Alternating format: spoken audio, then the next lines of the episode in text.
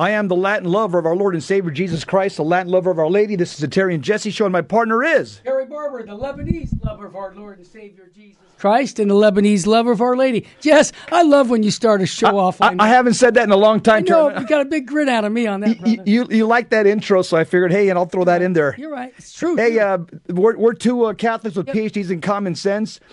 And let me tell you something, uh, Terry and me, we've been around. We've been around. We're not. We're not. We're not rookies at this. No. We've been around for a while.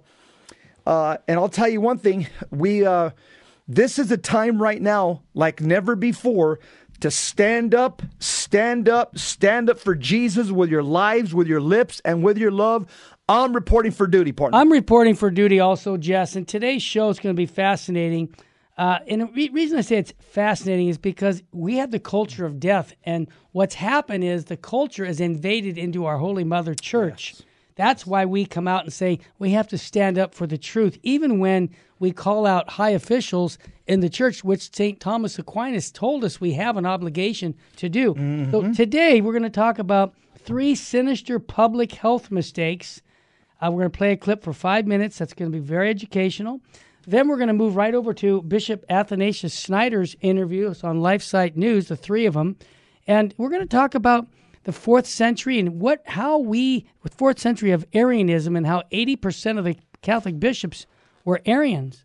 And many of the people had to leave and go to church outside the buildings. And, and Bishop, uh, excuse me, Saint Athanasius said, "Give them the churches, we have the faith." Well, I feel like we're at that point again, Jess, and we're going to talk about that.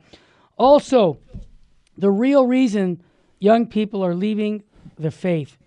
Uh, we, I think it's necessary to expose this because we're so, I mean, for every six people that leave the church, one comes in and they're already out within five years. We're doing something wrong, and we're going to talk about that, you think? And Jess, I have some really, really good news right now, bro. I mean, I can talk about a city in Vir- in Vir- Virginia that outlawed abortion, and that's great that the city council said that.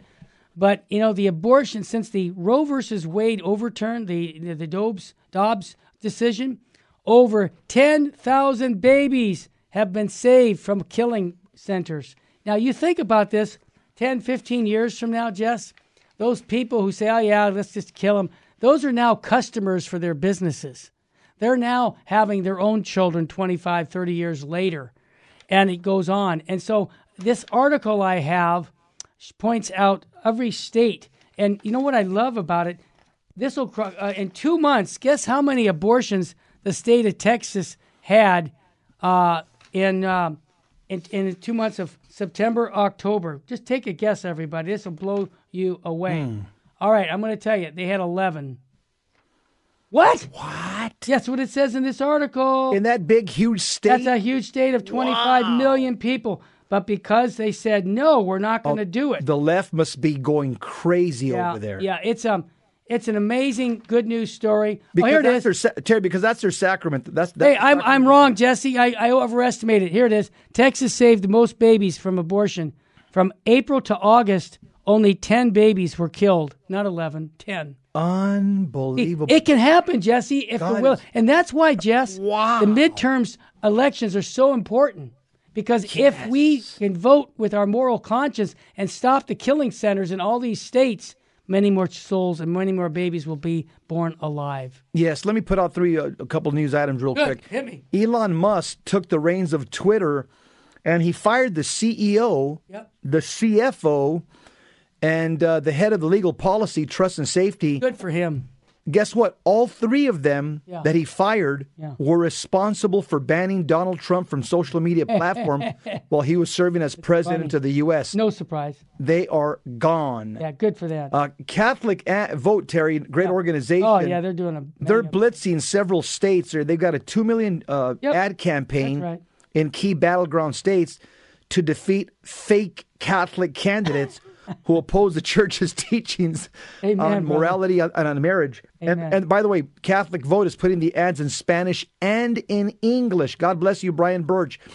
Also, you're finding that black and Hispanic voters are swinging to the right. For, now, forty percent of Hispanics and twenty-one percent of blacks are backing the Republican Party, says U S A Today. Yep. Uh, the issues of inflation, and the feelings that the White House hasn't done enough to address it is helping Republicans score significant inroads amongst Hispanics and black voters. That's huge, Terry. It is. Yeah, that's huge. And uh, the last thing I'll mention is that all uh, good news. The uh, uh, the coach that was fired for praying, we were he was reinstated. Joe Kennedy. I think we've mentioned that we before. Did. Yep. He was he lost his job in two thousand fifteen for praying uh, in the field after games, after football games.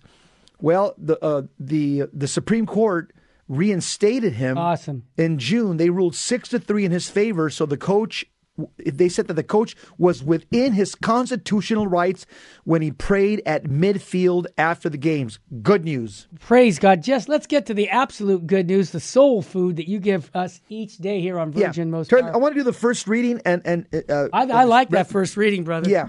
Woo. The responsorial psalm in the first reading. For, let me, let me get, the responsorial psalm is so soothing, so beautiful. Yeah. In you, Psalm one thirty-one, in you, O Lord, oh Lord, I have found, I have found peace. my peace. Amen. Wow. O Lord, my heart is not proud, nor my eyes haughty. I busy not myself with great things, nor with things too sublime for me. Nay, rather, I have stilled and quieted my soul like a weaned child, like a weaned child on, in its mother's lap. Mm-hmm. So is my soul within you. O Israel, hope in the Lord, both now and forever. O Lord, in you I have found my, my peace. peace. If, if the first reading was for the book of Philippians, chapter two, verses one to four, a very soothing book. It just, it just got, it just the, the theology there just so soothing uh, to a person that's under anxiety and stress. Mm. Saint Paul says, brothers and sisters, if there is any encouragement in Christ, any solace in love, any participation in the Spirit, any compassion and mercy, complete my joy by being of the same mind, with the same love, united in heart, thinking one thing. Do nothing out of selfishness or out of vainglory. Rather, humbly regard others as more important than yourselves, each looking out not for his own interests, but also for everyone, but also everyone for those of others. The word of the Lord. Thanks be to God.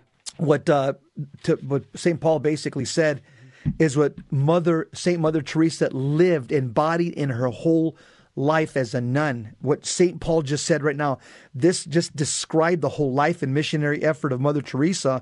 And this is all. This is also another piece of advice that Venerable Fulton Sheen gives. Mm-hmm. People that suffer from like you know scrupulosity and they're always thinking about themselves. Uh, Bishop Fulton Sheen would tell them. Uh, stop thinking about yourselves and start helping others. This is what this whole uh, first reading was about, is start helping others. And, you know, Jesse, this applies to us in the church, okay? Meaning that who's in need? Bishop Sheen talks about that on his Life is Worth Living. Go out and help your neighbor. Who, the, who's your neighbor? The one who's in need. And so this fits right into the work of Virgin Most Powerful. I believe, Jesse, the greatest need, and Mother Teresa said it too, the greatest need is to give people salvation. Yeah. In other words, I can give them bread and feed them for life. I mean, I get that. I can keep getting them on entitlements. But if I give them uh, the faith of Jesus Christ and his bride, the church, if I t- introduce them to the person of Christ, their life changes in this world and is most especially in the next. Terry, and I like what Saint Paul said also in the first reading, that all of us are called to have the same mind. In other words, there should be no heterodox right. uh, in the church or dissenters or modernists. Everybody should be orthodox. In other words, accept the teachings of Holy Mother Church. Saint Paul tells us that we should all be of the same mind. He also says, with this, he says, united also, look at this. I love it. In heart, mm. thinking one thing.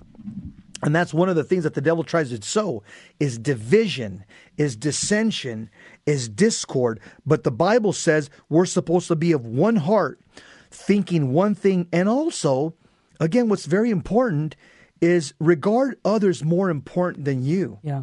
In other words, that's the golden rule. Saint Paul's repeating the golden rule of Jesus yep. Christ. Yep. You know, the problem is, Terry, is we got too many people. Yep. They're they're they're they're narcissists. They're they're absorbed with themselves. Me, myself, and I. And look at look at the people in Hollywood.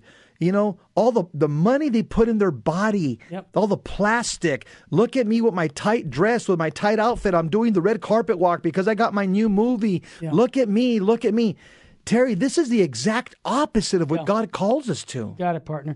Yeah. And, and you know, Jesse, that brings me right up to Fulton Sheen right now, and we're going to talk about that. Let's bring the smartest guy into the room. Okay. Full Sheen ahead here. Most powerful. This time, Bishop Sheen is with our own friend, Bishop Joseph Strickland. And I can see right now Bishop Sheen coming down from heaven going, you guys need help, man. Uh, I so see a lot of Strickland. Yeah, so he's got Strickland up there, and they're talking. Trust me. And Strickland says, "Yeah, Bishop Strickland or Bishop Str- Sheen, uh, I'm right now scratching my head because of the division in the church. The Pontifical Council came out, and you know, uh, is not teaching uh, things from uh, what the church's perennial teachings are. They're not. They're putting in people who don't who believe in abortion. I mean, it doesn't make any sense." So what what Bishop Strickland told Bishop Sheen, he said the Pontifical Council for Life doesn't need to exist if it's not going to protect life from conception to natural death. That's what it's there for. And Bishop Sheen said, yeah, you're not kidding, buddy. I'm sorry. I thought it was bad when I was on planet Earth in the church in the sixties and seventies. It's it's back to uh, a dissent even among people inside the church and the upper echelon. So Bishop Sheen, please pray for us. When we come back, Jess, we got it. We got that video, Jess, that's going to talk about the mistakes, sinister mistakes that we made as a result of the scamdemic pandemic. Stay with us, folks. We'll be right back.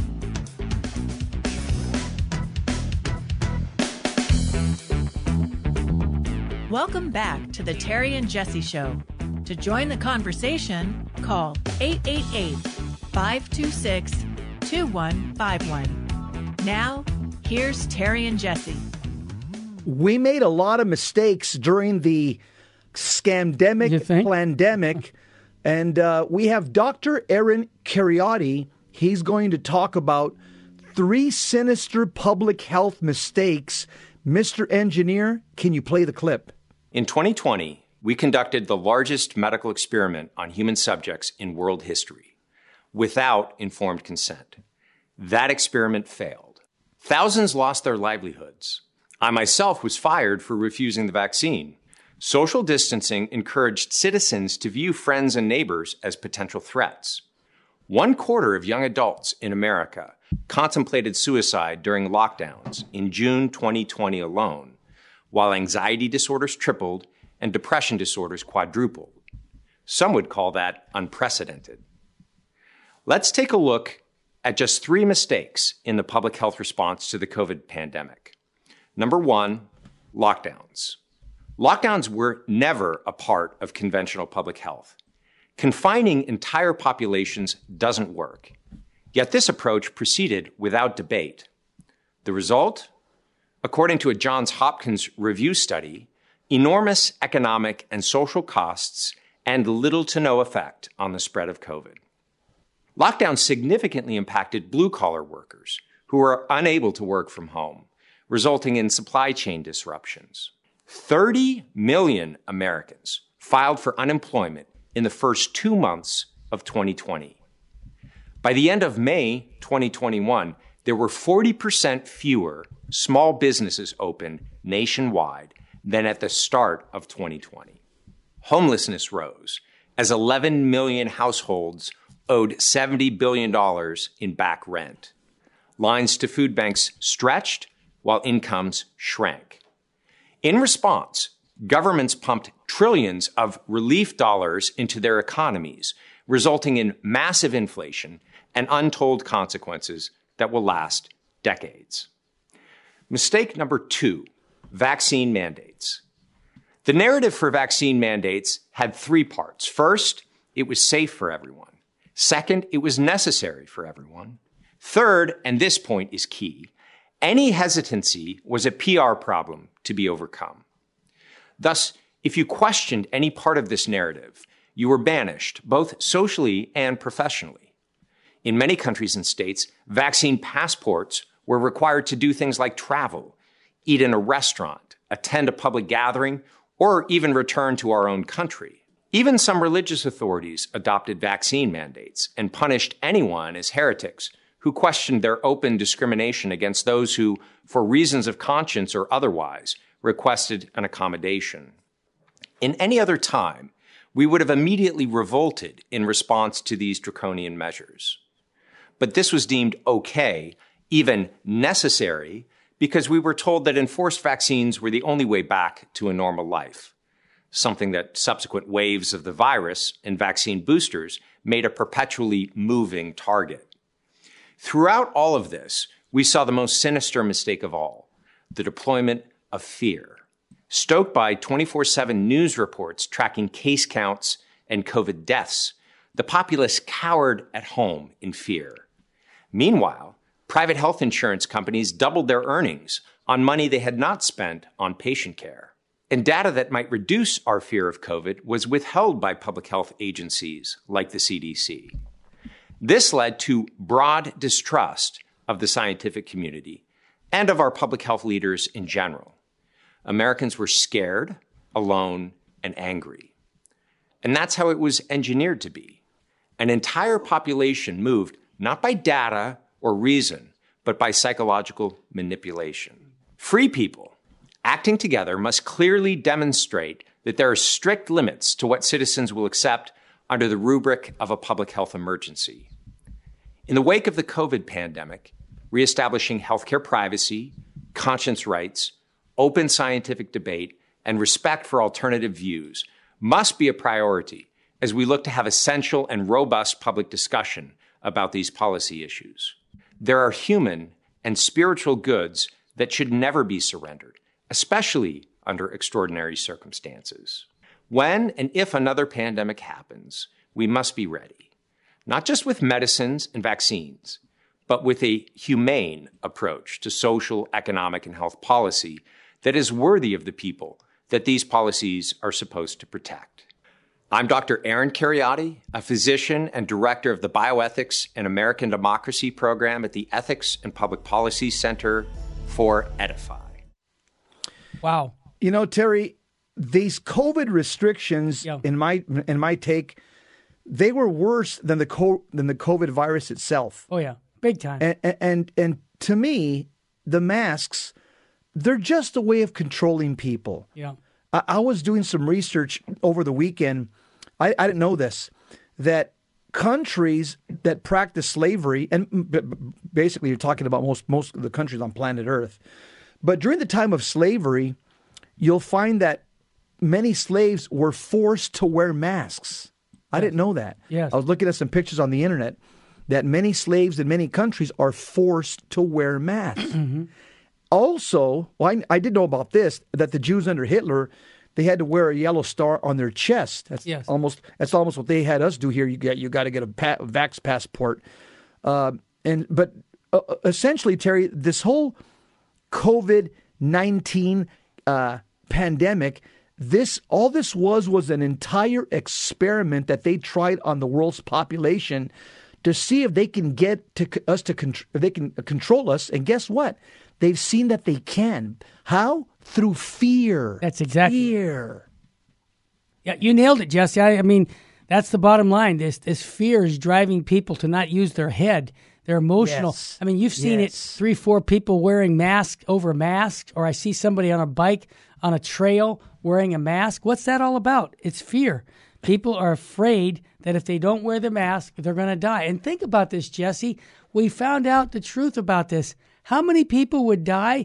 More people died from the vaccination rather than from the virus. And so this is just um, ludicrous, and I'm glad that the good doctor put out this five-minute video, and I would encourage others to pass it on to friends because still today we have people just so frightened. I was at the lake yesterday, and here they are walking at the lake out on a boat in the in the island there, and the lady's got a mask on. And, you know, there's there's like four of us out on the lake. I mean, what's that all about? It's fear. Yeah. Uh, and, and Terry, there's a an acronym that I've seen out there on on social media where it says FEAR, F E A R, false evidence appearing real. That's a good one. That describes the the uh, the, the China virus. Yep. False evidence appearing real. In other words, remember, we have to. The, the Bible tells us, in First John four four, greater is he, that's God, who is in me than he who is in the world. This is what they want to do. They want to scare us into control. And the Bible tells us in Second Timothy one seven, God has not given me a spirit of fear, but of power and of love and of a sound mind, close quote. So remember, don't fe- be afraid. God has not given you a spirit of fear. He's given you a spirit of power.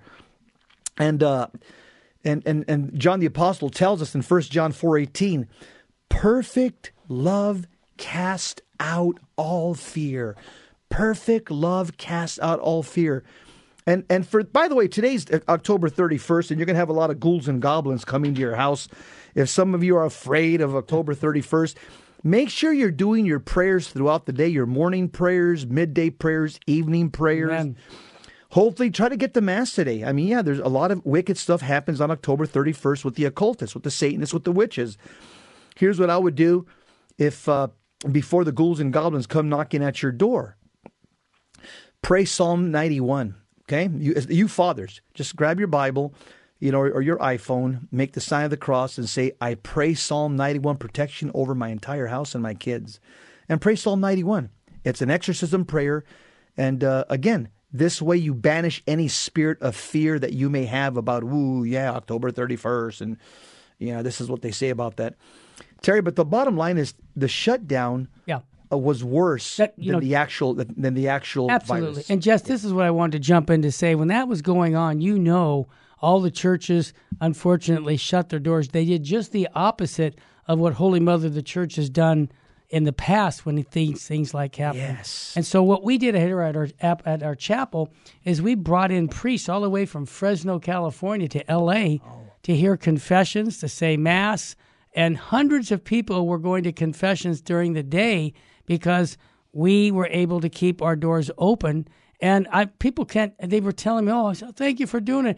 I mean, it was nothing more than doing the right thing. In other words, yeah. when we have a situation where the world is going to frighten us, right, what do we do? We turn to our faith, man. I mean, without faith, yeah, I can see why people are scared. If they think that this life is the only life they have, mm. I understand why they put three masks on, Jess. They think, whatever it takes, I'll, uh, I won't go anywhere. Uh, I'll live in a bubble.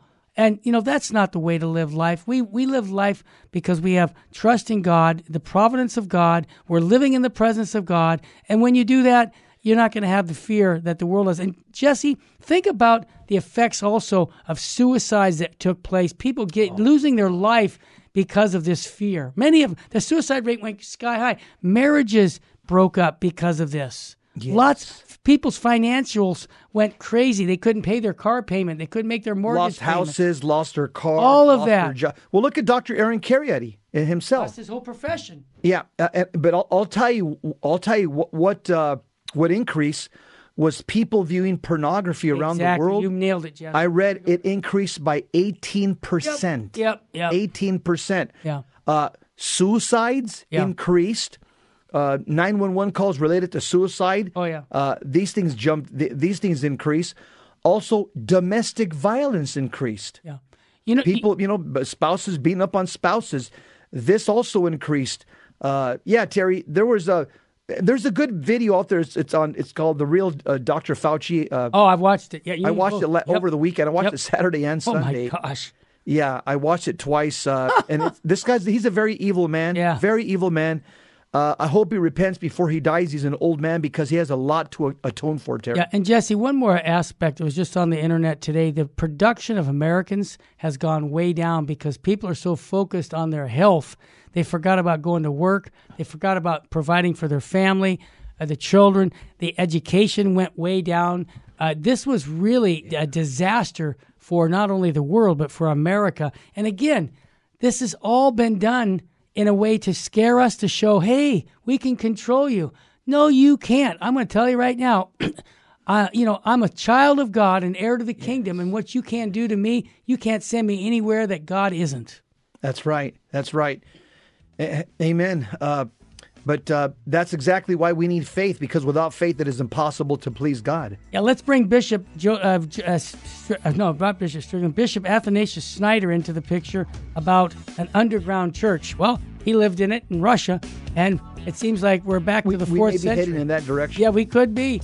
And we'll talk about just that and much more here on the Terry and Jesse Show on Virgin Most Powerful Radio. Stay with us, Sam. Welcome back to the Terry and Jesse Show. To join the conversation, call eight eight eight, five two six, two one five one. Now, here's Terry and Jesse. John Henry Weston had a conversation in an interview with Bishop Athanasius Schneider from Kazakhstan about the secret underground church.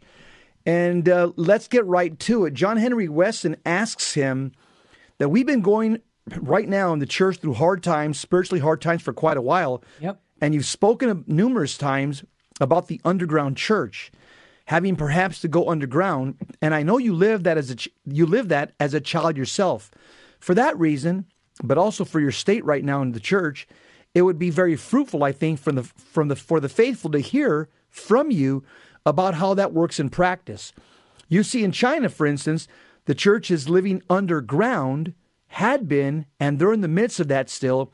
But we're in a sort of similar situation. Let me go right to his answer. Yes. Bishop Schneider says, an example of this for the faithful and priest to be in some way persecuted and marginalized by those who occupy the high-ranking positions in the church, by bishops. In this situation, we had in the fourth century with Arianism. Right.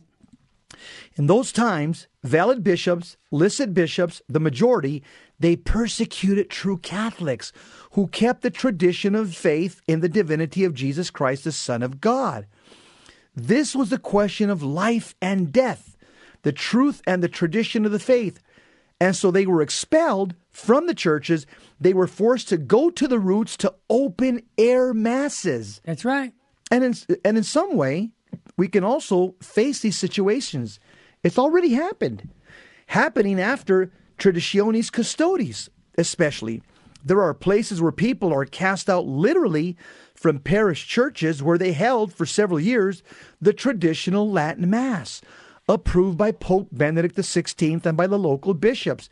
And now, with this new situation of Traditionis Custodis, some bishops are, I repeat, literally expelling the best faithful, the best priests from the churches, from the parishes, but the parish church is called the mother church. And so these faithful are forced to seek new places of worship, gyms, schools, or halls, and so on. And this is a sim- situation which is similar to a kind of catacomb situation. Not literally catacombs, as they can still celebrate publicly, but in a situation which is similar to the catacombs, because they cannot use their official structures and buildings of the church. By the way, that just happened here at Saint Anne's in uh, in Gilbert, Arizona. The wow. bishop told the pastor, he says, oh, you do the Latin Mass? He goes, yeah, we've been doing it at three p.m. for about, about ten or fifteen years. Mm-hmm. They got a beautiful Latin choir, a pipe organ. He says, um, well, you're going to have to find somewhere else to do the Latin Mass. You can't do it here no more. So I know they're on a timeline. They're they're looking for like an elementary school. Oh, or, no, I wish we could empty, offer our chapel building, to them. Oh, or an empty horrible. building somewhere. Terrible. So because there's a large following of Latin yes. Mass people in Gilbert. Yes. And so it's hap- it's happening all over, Terry. Yeah, sad. Go ahead. No, well, just I just want to say that he said at the same time, any situation of the persecution of the church in history brought many blessings. See, we're going to be blessed by this, strengthening more the faith of the people. And they uh, strengthen not only their own faith, but being expelled, seeking other places, but their fidelity to strengthen the entire church. And it will. And this ma- matters that this injustice, unjust treatment of those Catholics in our own day by the Vatican, by Pope Francis, his orders, and by the bishops, like Jesse just said, some bishops, unfortunately, had to simply fulfill orders which came down from the nuncio or from the Vatican to shut down churches and masses. There you go. Jess, I, I say this because it hurts me, because it's almost like we're destroying the church from within. We're having the officials who are supposed to build us up in the faith and confirm us, and they're undermining us, saying, no, no, no Latin Mass. Oh, no, no, no, we're not going to do this. We're not going to, no, no, we, you know, don't breed like uh, rabbits. Don't do this. things that are against the traditional teachings of the church, and it's very disturbing. What's the next question that John Henry asks? John Henry Weston asks him, he said that he went to a Catholic identity conference, oh, yeah. and he said, uh, you know, Catholics there are known for obedience to the Pope, uh, but they're now speaking out, resisting the Pope. How does that even work, he says? We're even praying, as we do at LifeSite News every day, yep. every day after, after you did yourself, praying openly for the conversion of the Pope. I'm doing that with my own children. Uh, we, you know, we have a great love for the Pope, so he's asking them, what should we do? Bishop Schneider says, first, we have to clarify the true concept, and this is the meat of the article. No, right it here. really is. Highlighted. We have it. to cl- clarify the true concept and meaning of obedience. Yep. Saint Thomas Aquinas says that absolute, unconditional obedience we owe only to God alone, to no creature, not even to the Pope. And so the obedience towards the Pope and the bishops and the church is a limited obedience. In other words, so far as they're following the perennial teachings of the church. There you go.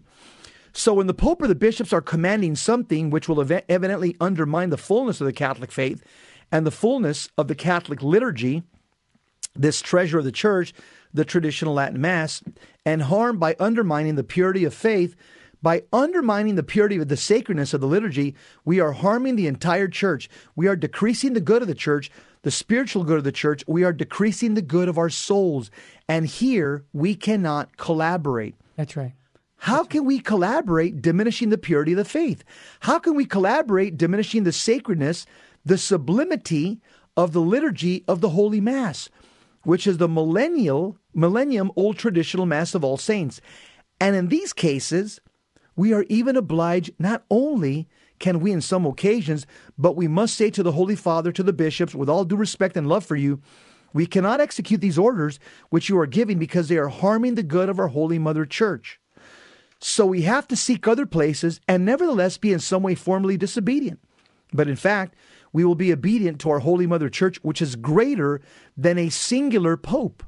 The Holy Mother Church is greater than a singular Pope, and so we are not obedient. Uh, and so we are obedient to our Holy Mother Church. We are obedient to the popes of all ages who promoted, defended, protected the purity of the Catholic faith unconditionally, uncompromisingly, and who defended all the sacredness and the unchanging liturgy of the Holy Mass through the century. Well said, Bishop Schneider. And I'll also add something from the Summa that you talked about in an earlier interview, Bishop Schneider, and that was that the uh, Saint Thomas Aquinas, the doctor of the church, said that even if the Pope was teaching something that was scandalous to the faithful, like, for example, Amoris Laetitia, saying that, you know, we can go to Holy Communion, we're living in a second marriage.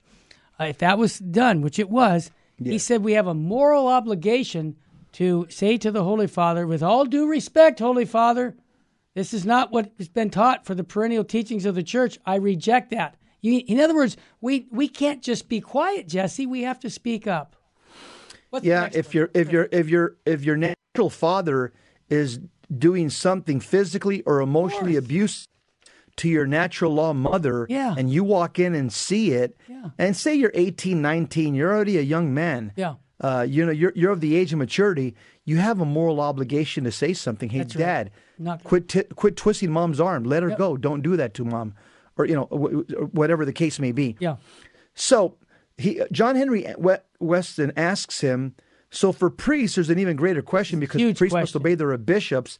And yes, some of the bishops are instructing them, demanding them that they remove the faithful, yeah. that they deny the faithful the traditional Mass, that they even refuse pro-life things inside parishes, calling them political. So Bishop Schneider answers, he says, this is a very delicate question, and I think it's a question which touches the conscience of these priests. Amen. It could be a different answer for every moment, but every priest has to ask God in conscience what he has to do in this moment. And, and it could also be that maybe some priests would obey, and in this case, they cannot help the traditional Catholics. Maybe for the sake that they want to at least be still in the official structures to do something good. At least this could be this could be also an option. But there's another option, which could also be legitimate. If by their conscience they decided that they had to informally disobey the bishop and continue to celebrate the traditional Mass and the sacraments, not only the Holy Mass, but the sacraments also, in a clandestine way or in an official way, maybe non-approved way. But it is only for a short time, a temporary solution. And they have to keep, nevertheless, their love for their bishop who persecutes them. They have to pray for this bishop. They have to keep their love for Pope Francis and pray for him. And this time will pass. This is only a temporary phenomenon. Amen. And then again, God will give us a strong pope who will defend the traditional mass and the traditional faith, and then good popes. This will come surely, without doubt. We must. We have simply to endure this temporal situation, and also these priests must endure with faith that God will intervene. Jesse, the next question is a great one. You mentioned this about the church, that it will have a new Holy Father who embraces truth and the fullness of faith. And I know this is your, your only guess, your own heart, your own prayerful discernment. But what is your thought about this? Because it looks like, as everybody has said, Pope Francis has stacked the College of Cardinals. The election obviously is not going to be too long from now. You know, Pope Francis is an older gentleman and his health's not good. But people are saying, look, the college is stacked again, and we're looking to, what do you think's going to come up with that? Get right to the answer. We yeah, got, let's get, minute. well, we're going to, oh yeah, get to the answer. You go ahead, Jess, yeah. hit it. Bishop Schneider says, well, it is not up to us to know the time, as Jesus Christ said to the apostles in the Acts of the Apostles. It's not up to us to know the time. No. God knows already when he will give again to his church yep. a strong, one hundred percent traditional Catholic pope, and that every pope has to be one hundred percent Catholic, mm-hmm. one hundred percent traditional. This was Saint Peter, and this was all the popes throughout the history with very few exceptions. This is inherent to the nature of the papal office to be really a one hundred percent traditional defender of the faith and the sacredness of the Holy Liturgy. Amen. And this will come because of, because this is, I repeat, the nature of the papal office. And currently, in the last decades, this nature was obfuscated by this current crisis of the church. So we don't know exactly the time, but we have to pray that the time will be shortened, Amen. And God's intervention depends on our prayers. And we have to make a coalition, an alliance, maybe a worldwide alliance of prayers, a chain of prayers, of rosaries, to implore a most speedy intervention of God to grant the church a true, strong, courageous Catholic pope. Amen. Strong words, Terry, Amen. But very true. Well, very true. And Jesse, you know, Bishop Schneider comes on once a month with us here on Virgin Most Powerful, and we're going to get him again in a couple of weeks. As a matter of fact, he's going to be part of a Eucharistic Revival conference we're putting on along with Bishop Schneider. Why? Because we have to proclaim the teachings of the church in season and out, in spite of scandal. And I think that that's what Bishop Schneider's giving us, faith by saying, pray, offer, and don't worry, just like Padre Pio. When we come back, we've got another interesting little clip to play about why so many young people are leaving the Catholic Church and a solution. Stay with us. Mm-hmm. Welcome back to the Terry and Jesse Show. To join the conversation, call eight eight eight, five two six, two one five one. Now, here's Terry and Jesse. So what's the real reason that young people are leaving the faith? Here's a good short presentation from Catholic Edify. Mister Engineer, can you play the clip?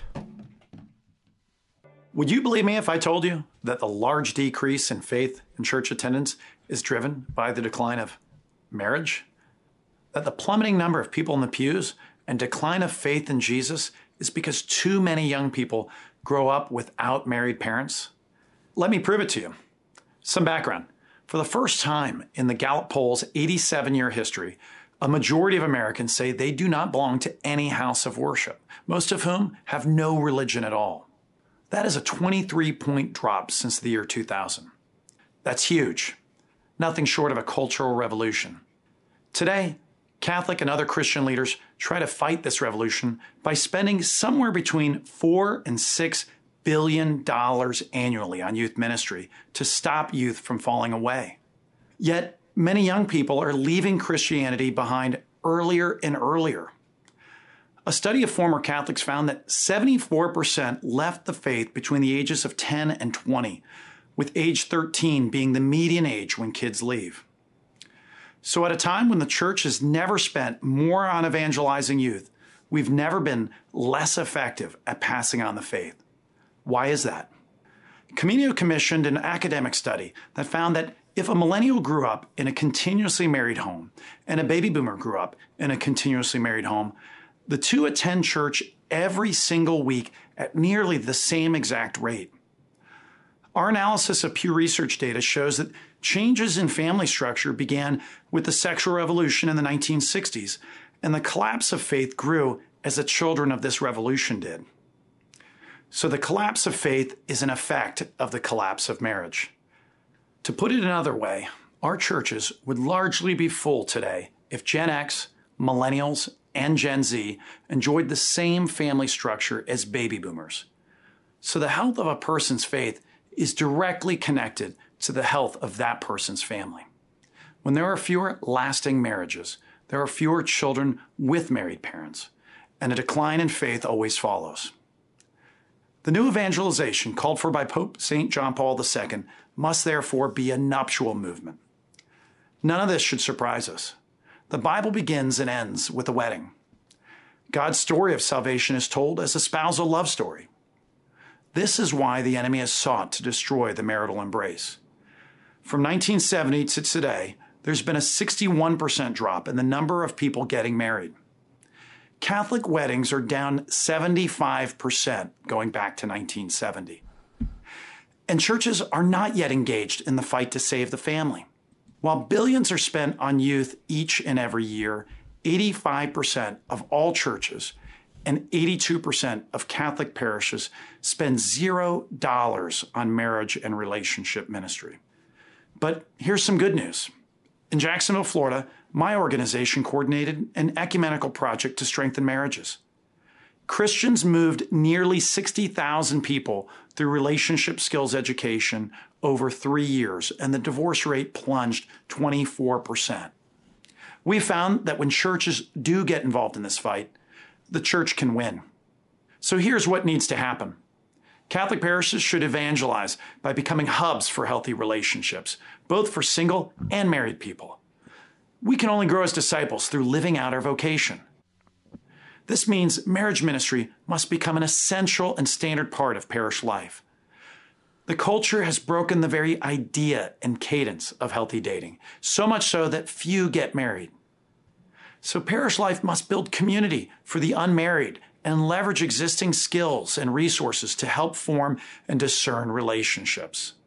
All Catholics can offer to help their pastor make this a reality. Sister Lucia, one of the children who received the apparitions of Our Lady of Fatima, predicted that the final battle between the kingdom of the Lord and the kingdom of Satan will be about marriage and the family. I think that battle has commenced.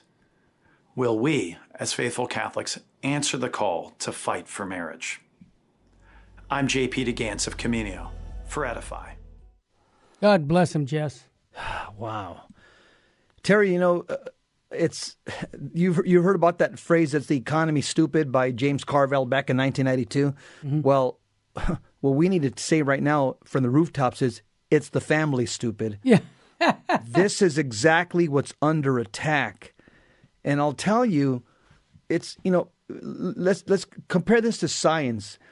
If you split an atom, scientists say that it, it could cause a nuclear explosion and chaos by yeah. splitting an atom. Yeah. Well, when you split a husband and wife, oh, yeah. you're causing a a societal explosion, a societal nuclear explosion and chaos, and we're paying for it. Yeah. We're because our secular humanists, moral relativist society, by their laws, by the legislation, by the, by the by the Marxist education, they're trying to undermine and harm our marriages and harm our kids. But the Catholic Church gives us gives us the, the answer. It gives us the divine order by which we can heal and strengthen our families, because we know that Satan attacked marriage and family life in the Garden of Eden by causing Eve to disobey. And through Adam's weakness, you know, he was complicit. Sure. Because Adam did not take, he not he didn't stand up and take charge and protect his wife. Instead, he followed her in her disobedience against God. Well, the same thing's happening today. Satan, in his cunning, uh, you know, in his cunning tricks, he's used his best trick. And, and he continues to use this strategy against men and women now in the present age. And what does he do? He uses, for example, what's replaced evangelism in, in, in Catholicism in, in, in many instances under Pope Francis? Social justice. Yep. Social justice has replaced evangelism. And and, and I'll tell you, I, I, I, we you and me did a show a long, while back ago, well, where it was written by Protestants. It says social justice, apart from evangelization, drives youth away from Christianity. That's right. If all you're giving them is help the poor, so it's going to drive them away from Christianity. Yep. And, and the problem for the all these woke Catholics in our church, the, the for them, salvation is, is is the planet, save the planet, yep. Climate change, global warming. So the pursuit of of of saving the planet uh, has replaced the pursuit of saving the soul, Terry. Yeah, well I can said. See it. Well said. And you know, uh, Saint John Paul the Second said it in the early nineties. He said the way the family goes is the way the culture goes. So he's right on it when he talks about marriage. I mean, we we've got so few marriages taking place in the church. Why is that, Jesse? And we know why it is.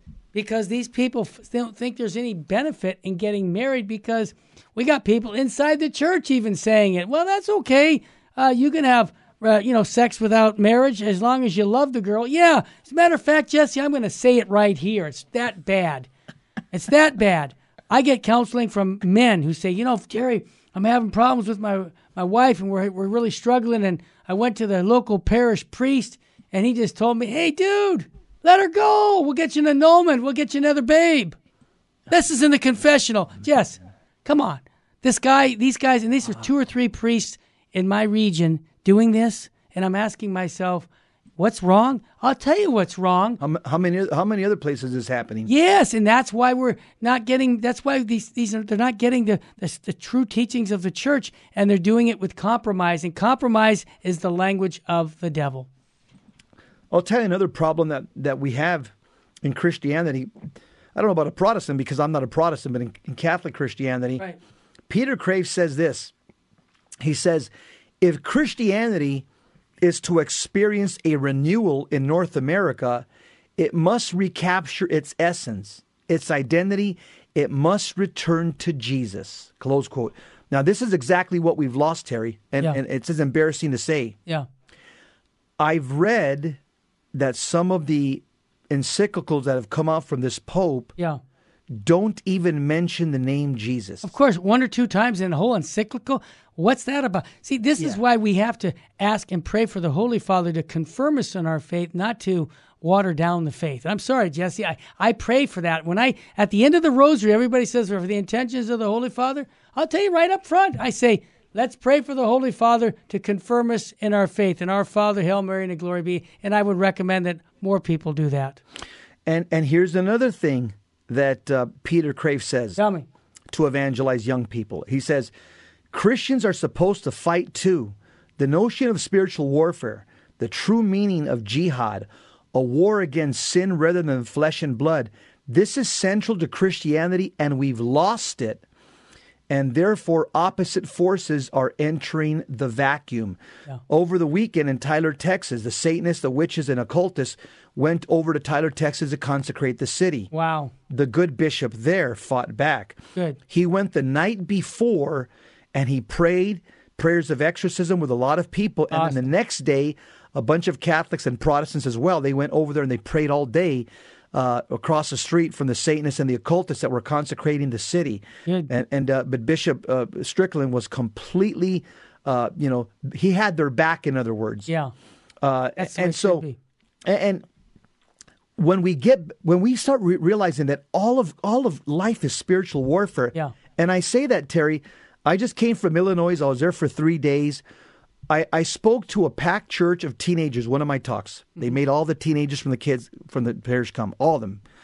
And it was packed. Yeah. It was probably, I don't know, four hundred teenagers, every, they were huh. hip to hip, shoulder to shoulder. Yeah.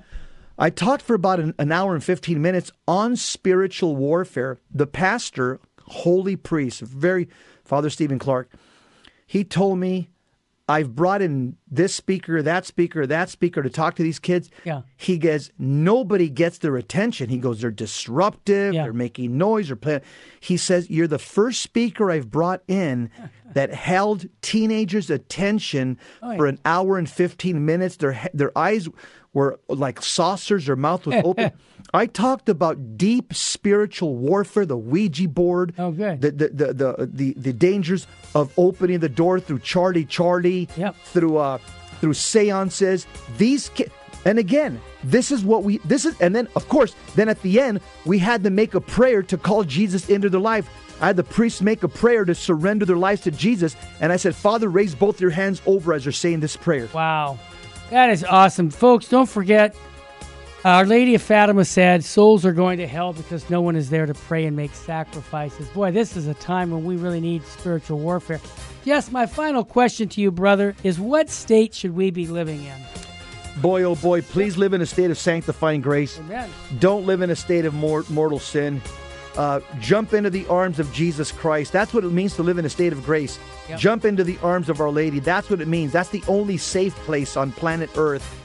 Uh, and, and again, get holy or die trying. You got it. Don't forget, give your priest our Bishop Sheen's Called and Chosen. It's free. Go to v m p r dot org for a download.